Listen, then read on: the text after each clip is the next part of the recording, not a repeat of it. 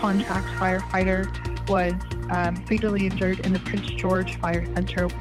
Tonight on the News Hour, tragedy on the wildfire front lines. Another firefighter killed on duty, this time near Fort St. John. Plus, it's imperative that the federal government bring some peace to this and intervene to ensure that our ports stay open.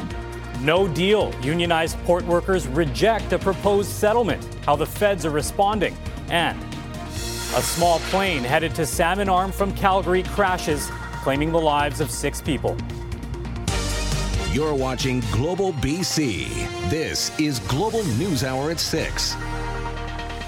Thank you for joining us. We begin with another tragic loss this historic wildfire season in BC. Another wildland firefighter has died, this time in the Peace region, battling the largest wildfire in BC history. As Julia Foy reports, this death follows three other wildfire related fatalities in Western Canada this month.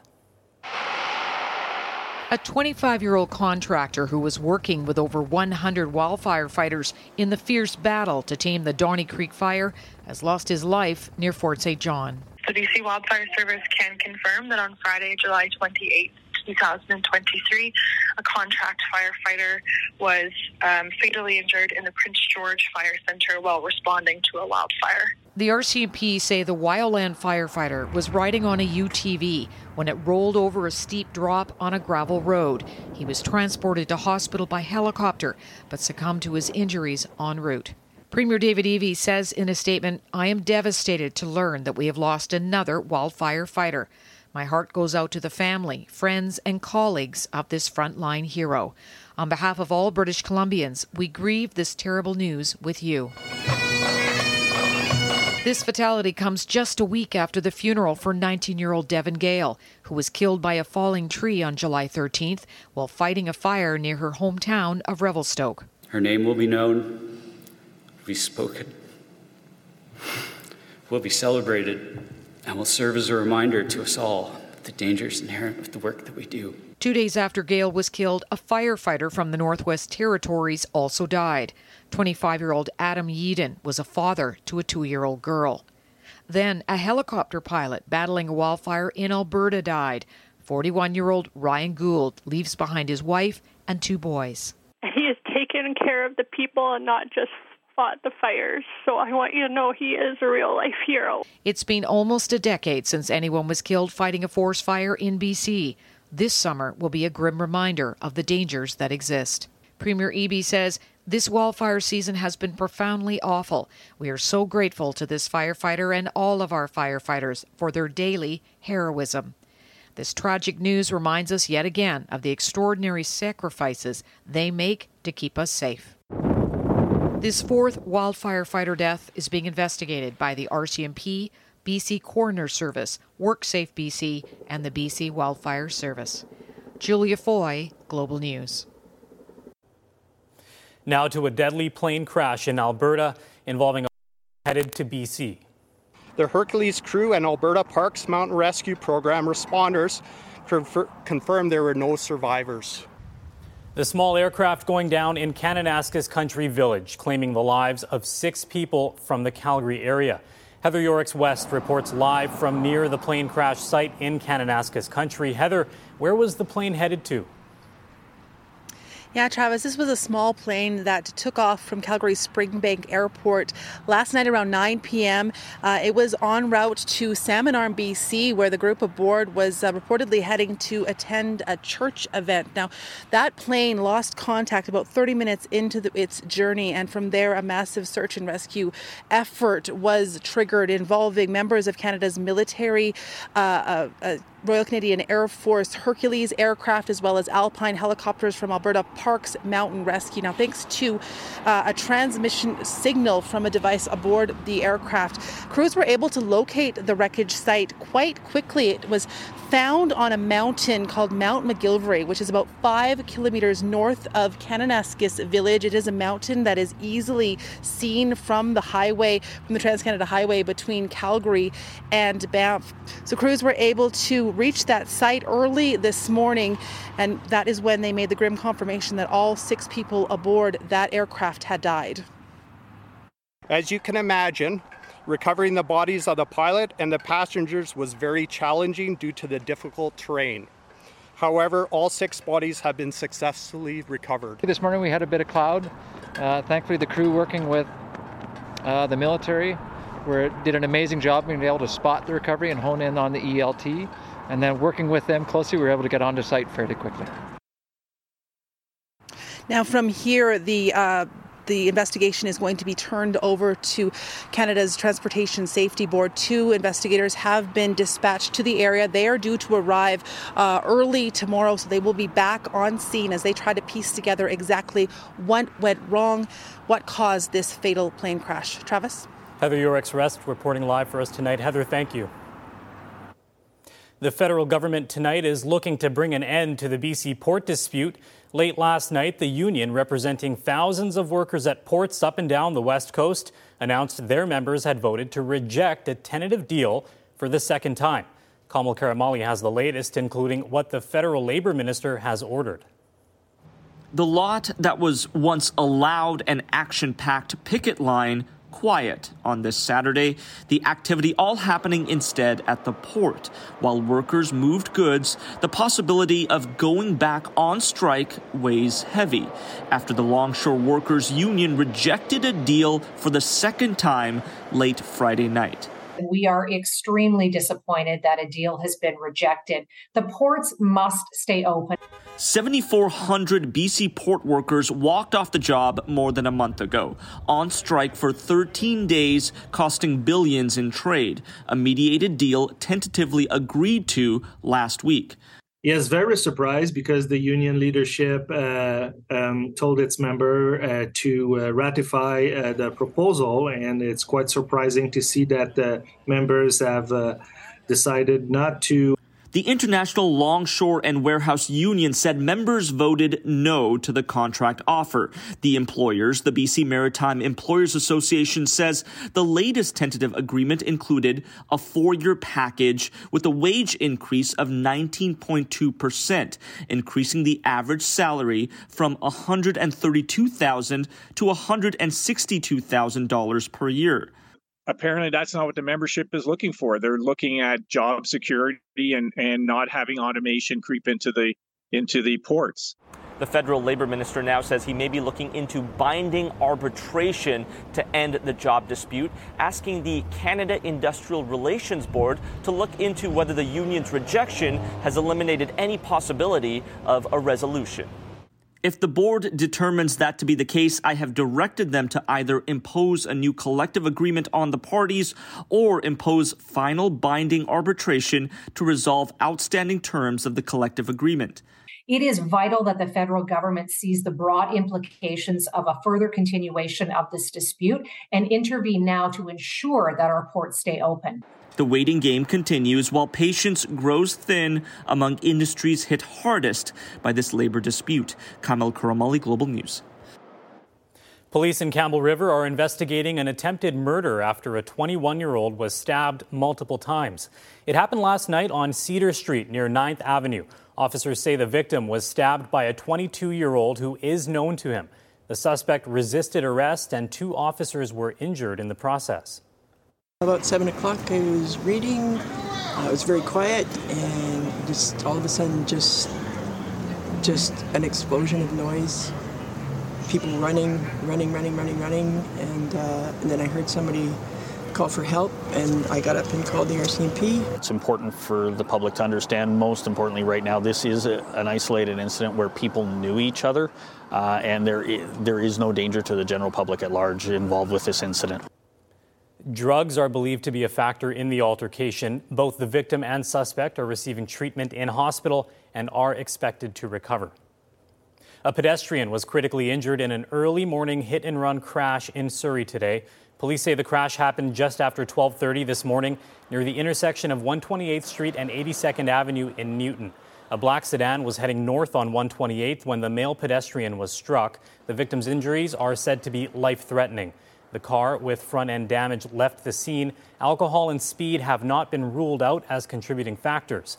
Anyone with information or dashcam footage is asked to call Surrey RCMP or Crime Stoppers. One person is in hospital following an early morning crash involving a motorcycle in Coquitlam. Around 4:45 this morning, paramedics responded to a crash on Spurway Street between Fleet Street and Armada Street. One person sustained injuries and was taken to hospital in serious condition. Evidence markers could be seen scattered across the roadway. Police remained in the area for much of the morning. Metro Vancouver Transit Police are investigating a stabbing on board a transit bus at the Guildford Bus Exchange last weekend. Around 3:30 p.m. last Saturday, police were called to the bus exchange for reports of a fight on board a bus. Police found a man suffering from an apparent stab wound to the abdomen. The man was rushed to hospital in critical condition. Investigators are still trying to determine the events which led up to the assault. They believe the incident began in the mall and the victim was chased onto the bus. A suspect is at large. Any witnesses are asked to contact police or Crime Stoppers. In the interior, both RCMP and search and rescue crews continue to search for two men who went missing separately on Okanagan Lake on Monday following a windstorm. As Victoria Femia reports, much of the search has been unsuccessful so far, but crews plan to keep going until they find something. Almost one week later, and search and rescue teams continue to search for the two men who went missing during an intense windstorm Monday night. The two incidents were separate, with the first call coming in around 11 p.m. for a kayaker who has since been identified as 26 year old Eli Baruka. He separated from his group when the storm blew in. His kayak was later found, but he never resurfaced. Which our team has been uh, searching almost every day we're trying to search either early in the morning or later in evening, just because light is better for us. We're using, uh, with the assistance of Central Okanagan Search and Rescue, COSAR, we've used their remote operated vehicle and uh, combined underwater cameras. About 15 minutes after that call, another came in for a man who went missing after his commercial fishing vessel capsized on Okanagan Lake near Ellison Provincial Park. The victim was identified by family members as Travis Van Hill. Vernon Search and Rescue paused operations on Friday and Saturday, but plan to continue on Sunday. Uh, there has been some changes from what we understand as it pertains to releasing the scene. We still can't search immediately around the vessel as it is, but we can certainly do what we call surface searches and shoreline searches. According to VSAR, safety plays a big part into the tactics behind this rescue. There's a recovery effort uh, to be able to make it safe for divers to enter enter the vessel. So we do not want to disturb that at all. Um, we do not need to search that immediate vicinity. We can be, you know, maintain a couple hundred meters or even a hundred meters away from it and circle around and close to shore. Both RCMP and Search and Rescue say they will continue to search until the men are found. It is our intent to always be able to bring somebody home. That being said, sometimes we're not able to. Vernon Search and Rescue is reminding boaters that if you see crews out there conducting searches to give them at least 300 meters of space surrounding their vessels. Victoria Femia, Global News, Vernon. A lower mainland MLA is calling on Transportation Minister Rob Fleming to resolve severe bottlenecks at the George Massey Tunnel. In a letter posted to Twitter, now Delta South MLA Ian Paton says the closure of the southbound lane on Highway 17A is causing drastic traffic congestion, forcing commuters to take lengthy detours and disrupting businesses. The highway route was damaged in an overpass collision by an oversized commercial vehicle 10 days ago.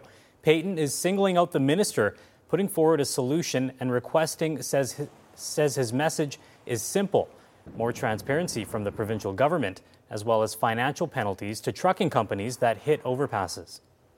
There's actually uh, three lanes going north. One of them is an HOV lane that is not heavily used. So we're saying, why not make that HOV lane uh, open to traffic going in the opposite direction so we can get people out of the Tilbury Industrial Park area uh, through to Highway 17A uh, and back out to Tsawwassen and Ladner. The letter comes amid ongoing frustration in Ladner that a second overpass is not included in the George Massey Tunnel replacement project. Well, still to come, the new Old Town. The popular Royal BC Museum exhibit reopens to visitors, the changes that have museum officials calling it more inclusive. Also ahead, Renters advocates protesting an apparent housing loophole, forcing residents from their homes so rent can be increased. What one landlord is saying. Protest was held outside an apartment building in New Westminster today over trying to end the so called practice of landlord use evictions. While the owner of that particular property denies carrying out the practice, renters and their supporters are calling on the province to close the loophole. Paul Johnson reports. He came to my apartment and asked me for a voluntary rent increase. Gary Rodden says he'd never heard of such a thing. Renting in the Mandalay Terrace in New Westminster for 27 years and never missing a rent payment, he didn't feel obligated when he says the landlord came and asked for help with his costs. A few months later came this eviction notice explaining the landlord's son now needed to move in, so Gary had to go. But neighbors, he says, had seen this before. They've told me that a son has moved in, but only briefly for maybe a month or two. Then they move back out again. The, apartment is renovated, and then the rent is doubled, and they rent it to somebody else. The landlord's family scenario. It's allowed in BC, but not as a ruse to get a legacy tenant out to charge more rent. On Saturday, the tenants' rights group Acorn held this protest at Gary's building saying they've seen paperwork that shows a systemic pattern of bad faith evictions by the building's owner. Ron Sanga of Heron Investments. I'm hearing about a lot of these cases. Vancouver property lawyer Ashley Sire says there are many legitimate instances of a landlord's family needing housing. But rising rents have also created another incentive. But unfortunately, there are a lot of situations where landlords are trying to treat this as a loophole to get tenants out who are not paying enough rent, uh, in their view. The Ministry of Housing told Global News they've taken steps in recent years to protect tenants from abuse of the landlord's family provision. But tenants have to fight for it, which Gary is doing at a hearing this fall. As for the owner, his company told Global News, We can assure you that this is not our practice and the allegation is unfounded. If the landlord prevails, Gary says he's facing a bleak situation. Why do you choose to stay and fight it as opposed to just move on? Move where? In New West, Paul Johnson, Global News. The Old Town Gallery has reopened to the public at Victoria's Royal BC Museum. The new approach is the first phase of a multi year project to transform the museum, which was done with public consultation after the provincial government's $789 million rebuild plan was scrapped following public backlash.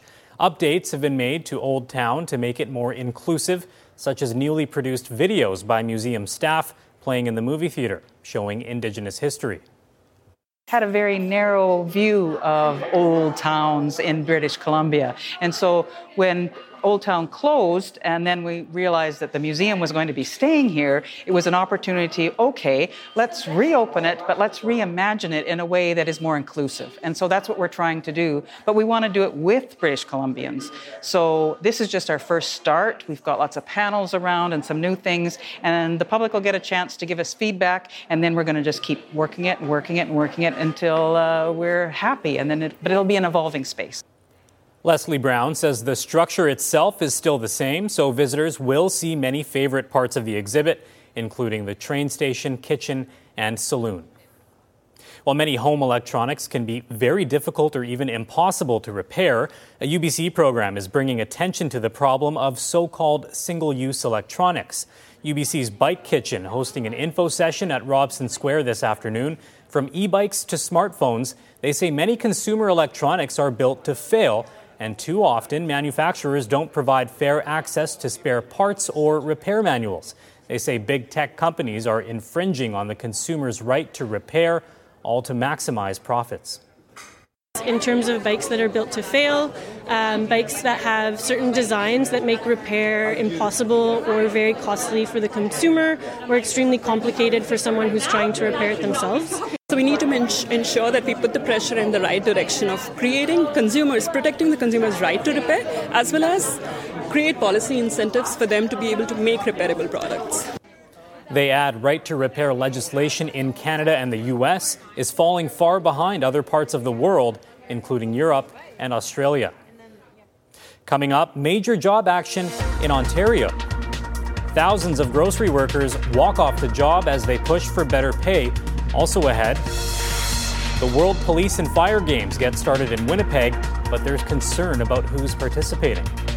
There's another labor dispute playing out in Canada, this one on the East Coast. Working people at grocery stores are just not making ends meet. 3,700 workers at 27 Toronto area grocery stores walked off the job this morning after rejecting a tentative contract agreement that initially averted strike action earlier this month. Metro workers are pushing for better pay, benefits, and working conditions.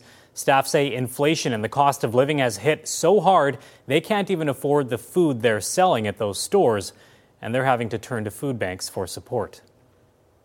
Five people have been injured in a shooting outside of a Safeway in Seattle Friday night. At least one of the people shot was critically injured. Shots rang out just before 8 o'clock last night. Ironically, it happened during an event that's part of the Seattle Community Safety Initiative. Police say they don't know what led to the shooting. No suspects have been arrested. The World Police and Fire Games are getting underway in Winnipeg, but some activists are raising concerns about who's participating. Global's Catherine Dornian has more on why some are questioning the decision to invite the Hong Kong police force to this competition. Friday night's opening ceremonies were full of pomp and circumstance, welcoming teams from all around the world to Winnipeg.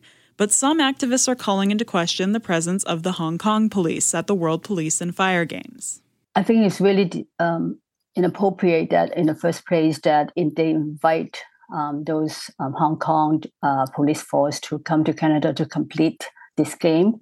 Mabel Tung, chair of an organization which advocates for human rights in China, was distressed at the police force's inclusion.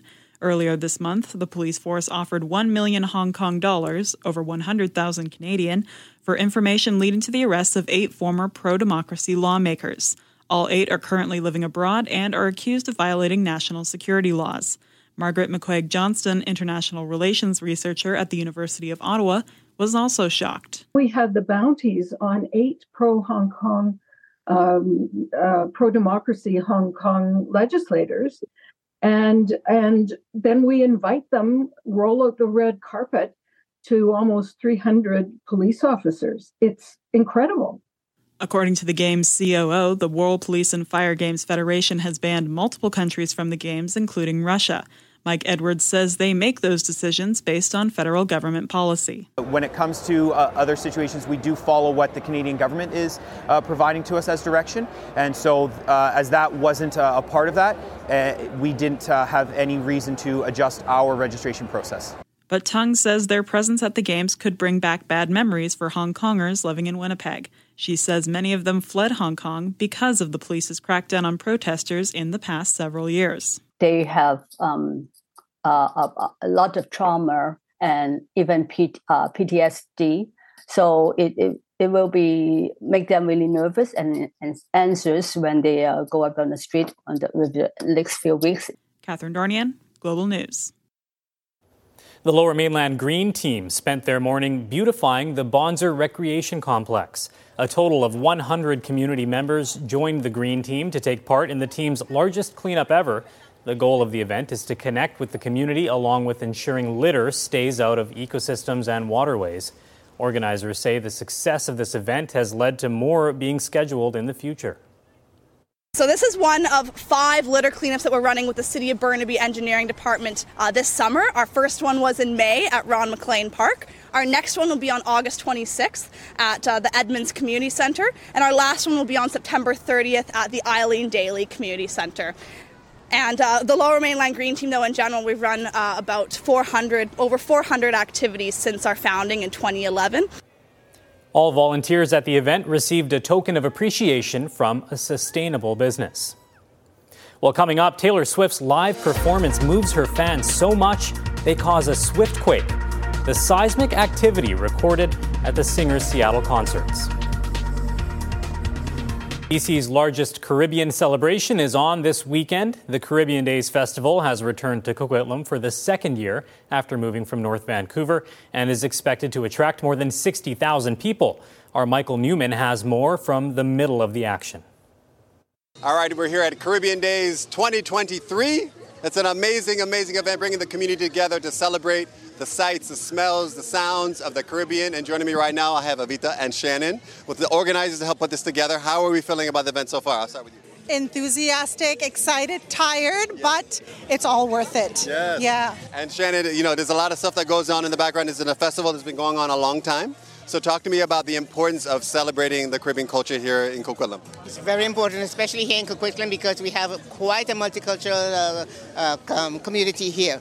And we have a wonderful city, we've got a wonderful park, everybody loves it here. This place is always busy. Whether it's a festival or not, it's very busy. Absolutely. And we're happy to be here. Yes, and it's you know it's, it's, it's a good day. It's perfect weather. It's happening this weekend. So there's going to be music. There's food. Um, what are some of the highlights that people should come for this weekend? If you're not already here, our multicultural costume parade is about to start. It's going to start uh, just behind the Rocky Point Ice Cream and end off at the stage. Uh, but we also have a children's parade that'll happen tomorrow afternoon. Uh, we are an open site uh, for alcohol, so you can come and purchase your alcoholic beverages. We do have Carib, we have Trinidad signature beer. I know some of you, you know, we're looking forward to that. And you can buy your beverage and walk around the park and enjoy the sights. Of course, we have double the number of food trucks that we did last year. So hopefully the lineups won't be as long.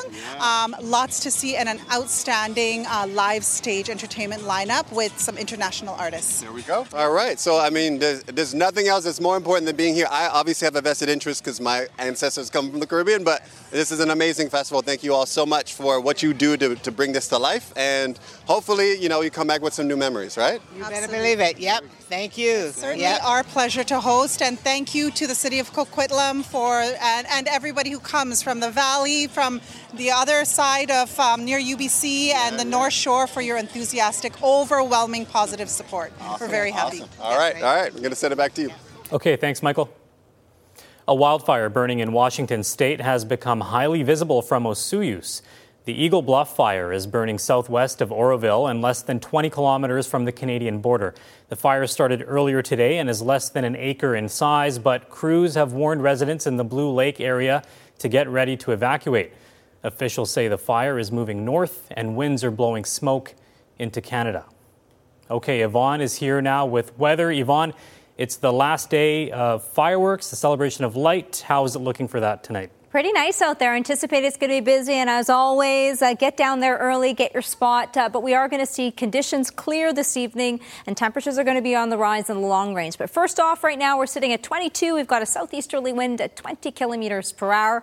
Temperatures today hot though for a few spots. I wanted to show you the hot spots so far. Salmon Arm 35.5, and a few other spots across the province. Uh, highs today for Prince George up to 27 in areas near Nelson, topping out at 34. We do still have some active weather. Severe thunderstorm watch. These are all areas that are in orange. We're still seeing the potential. We've got some lightning that's working its way in. The cell just working from Quesnel all the way in towards Prince George. So lightning, intense uh, winds and rain rather, and we could see very gusty winds at times. Also, smoky skies bulletin still in effect for the northeastern corners areas near Fort Nelson, impacted by the smoke over the next 24 and potentially up to the next 48 hours. Now we've got this ridge of high pressure. This is the big weather story that will continue to follow in the coming days into early next week. This ridge will strengthen. We'll see some of the warmest temperatures along the south coast, and that'll be Tuesday and taking us in towards our Wednesday. So here's a quick snapshot away from the water, upper 20s and pushing closer to 30 degrees in areas in towards the interior with some of the hottest days getting into the mid 30s. So be prepared Wednesday, Thursday.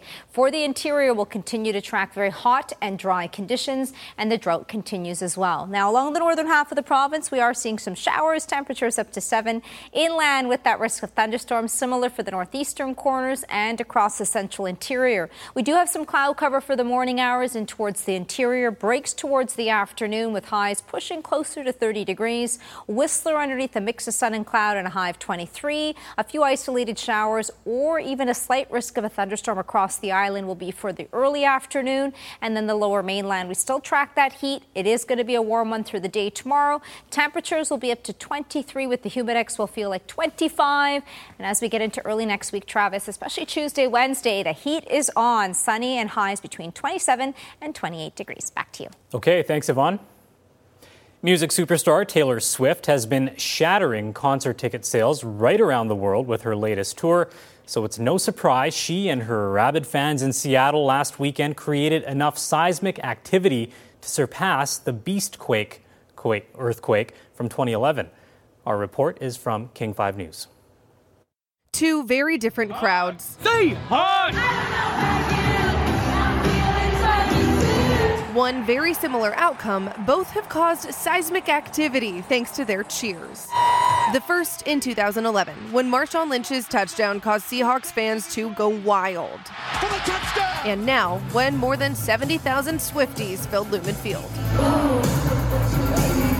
Somebody posted and said, Well, did the Taylor Swift concert make a beast quake? And I was like, oh, I am on that. That's fun. So, Western Washington University geology professor Jackie Caplan Auerbach plotted the seismic activity from last weekend's two concerts. And when she stacked the shaking on top of each other, it's clear they match, showing virtually the same set list was played each night. And from that data, she could see one key difference from the two nights. I actually kind of, you know, did math and saw, okay, to my data, it looks like it was delayed by 26 minutes.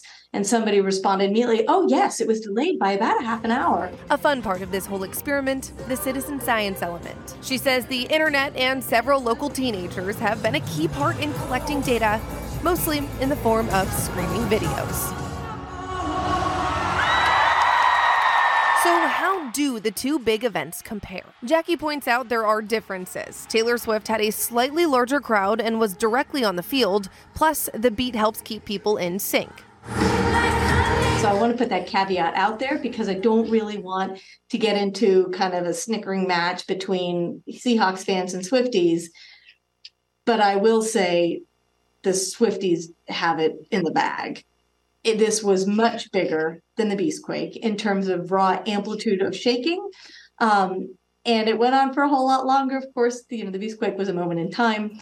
But thus far, the Swifties really have have uh, Seahawks fans beat. But regardless of the outcome, she points out that this is a way to make science unique and entertaining. If we can demystify what science is, I think it makes it much more accessible to everybody, and it makes it a more enjoyable aspect of, you know, of our our, our studies. Leah Pezzetti, King Five News.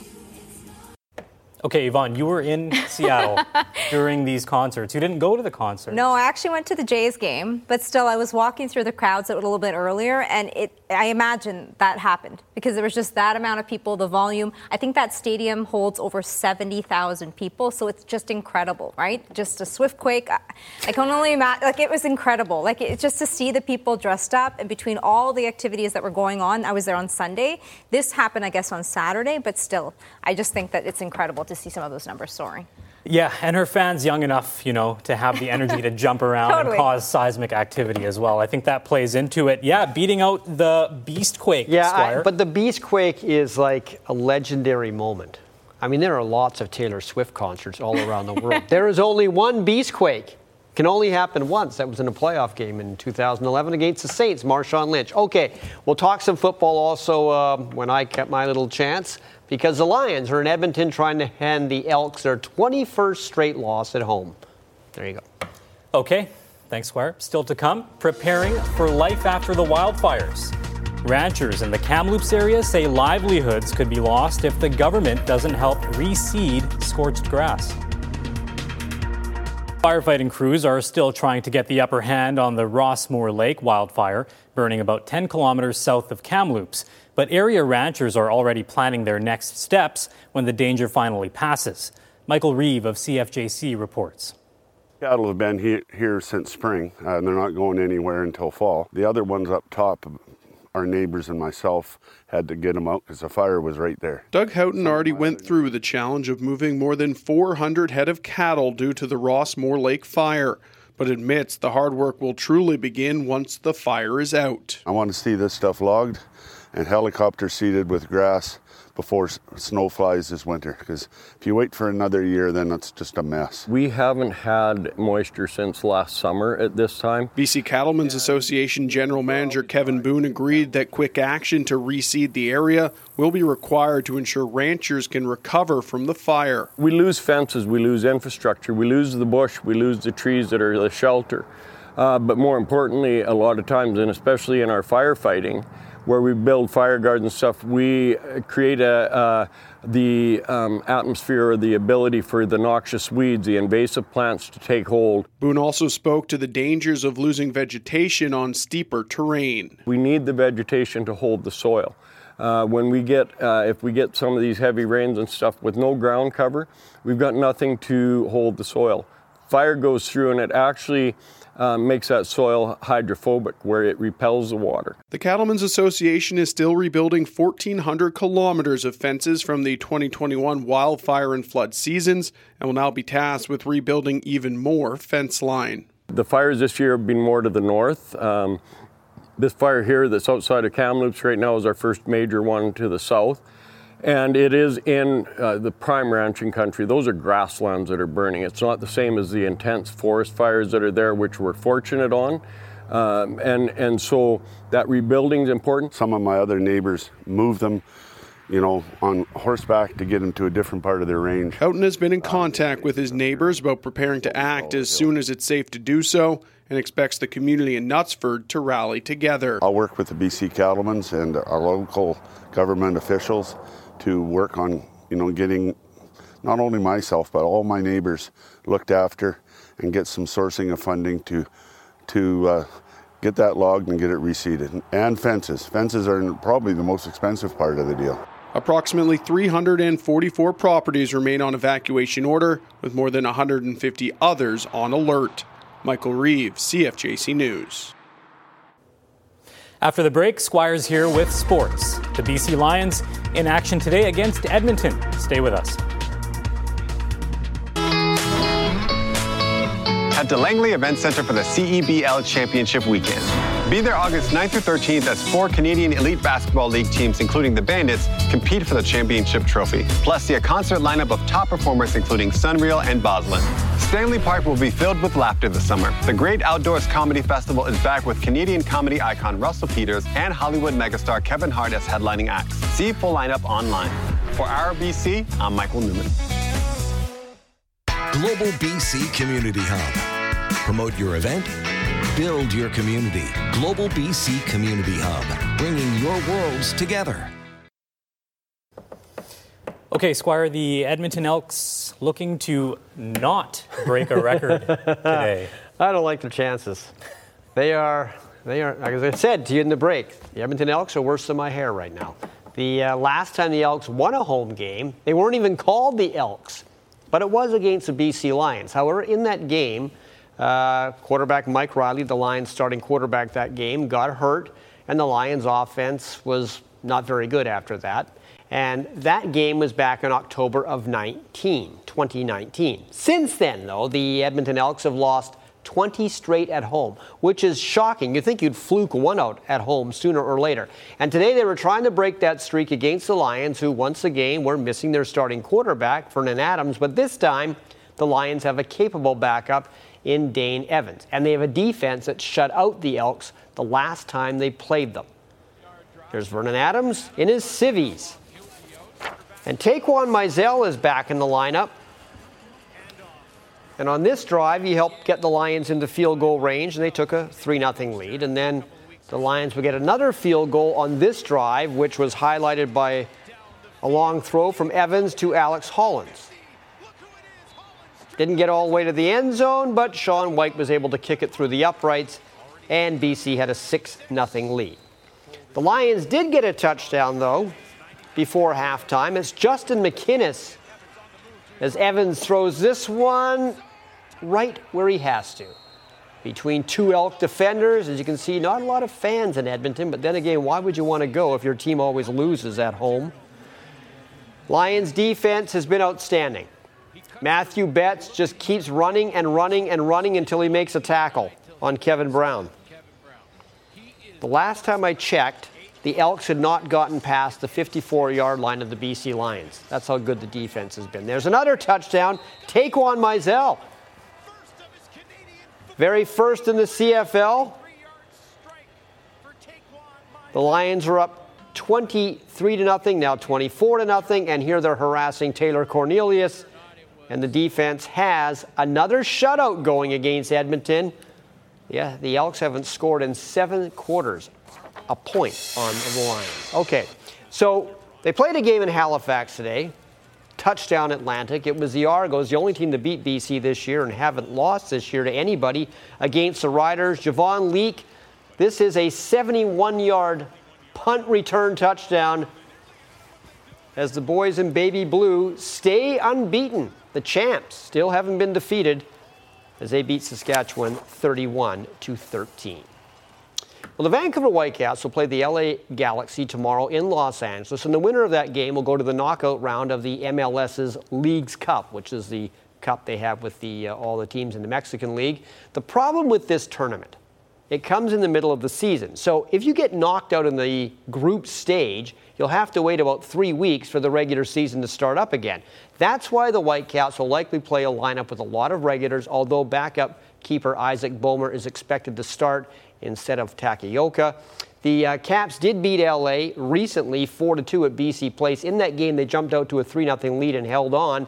But Vanni Sartini doesn't think that game will be similar to the one we'll see tomorrow it's going to be very hard. It's going to be very hard, I think, for two reasons. Uh, one, it's uh, they are a very good team at home, uh, and uh, they play they play well at home.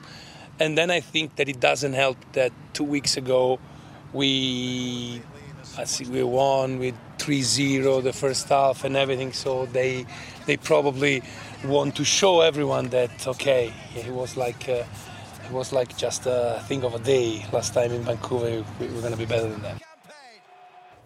If Nigeria beats Ireland, then Monday's game between Canada and Australia at the Women's World Cup will decide which of those two teams continues on to the knockout phase. Um, now, Canada will be playing not only in front of a whole bunch of Australian fans, but Australia's best player will likely play as well, Sam Kerr, who missed the first two games of the World Cup with a calf injury, but she appears ready to go on Monday. I'm really confident. I think um, last time we played Canada, we had obviously we didn't get the results, but we had four or five players out missing, and we feel really confident. We've grown so much over the last year, and um, no, we feel really confident. Blue Jays today taking on the Angels. And it was a bit of a batting practice afternoon for a couple of Jays. Santiago Espinal here with the uh, two run homer to make it 2 1 in the fifth. Alejandro Kirk got a couple as well. This one, 3 1. The only guy who didn't get a homer, Shohei Ohtani. Jimmy Garcia strikes him out right here, and the Jays win it by the score of 6 to 1. There it is, right there. There's the score, six to one. And okay. go. Thanks, Squire. And my pen broke, and it's a disaster now. Well, and, I uh, fixed it. You done? I'm done. I fixed it.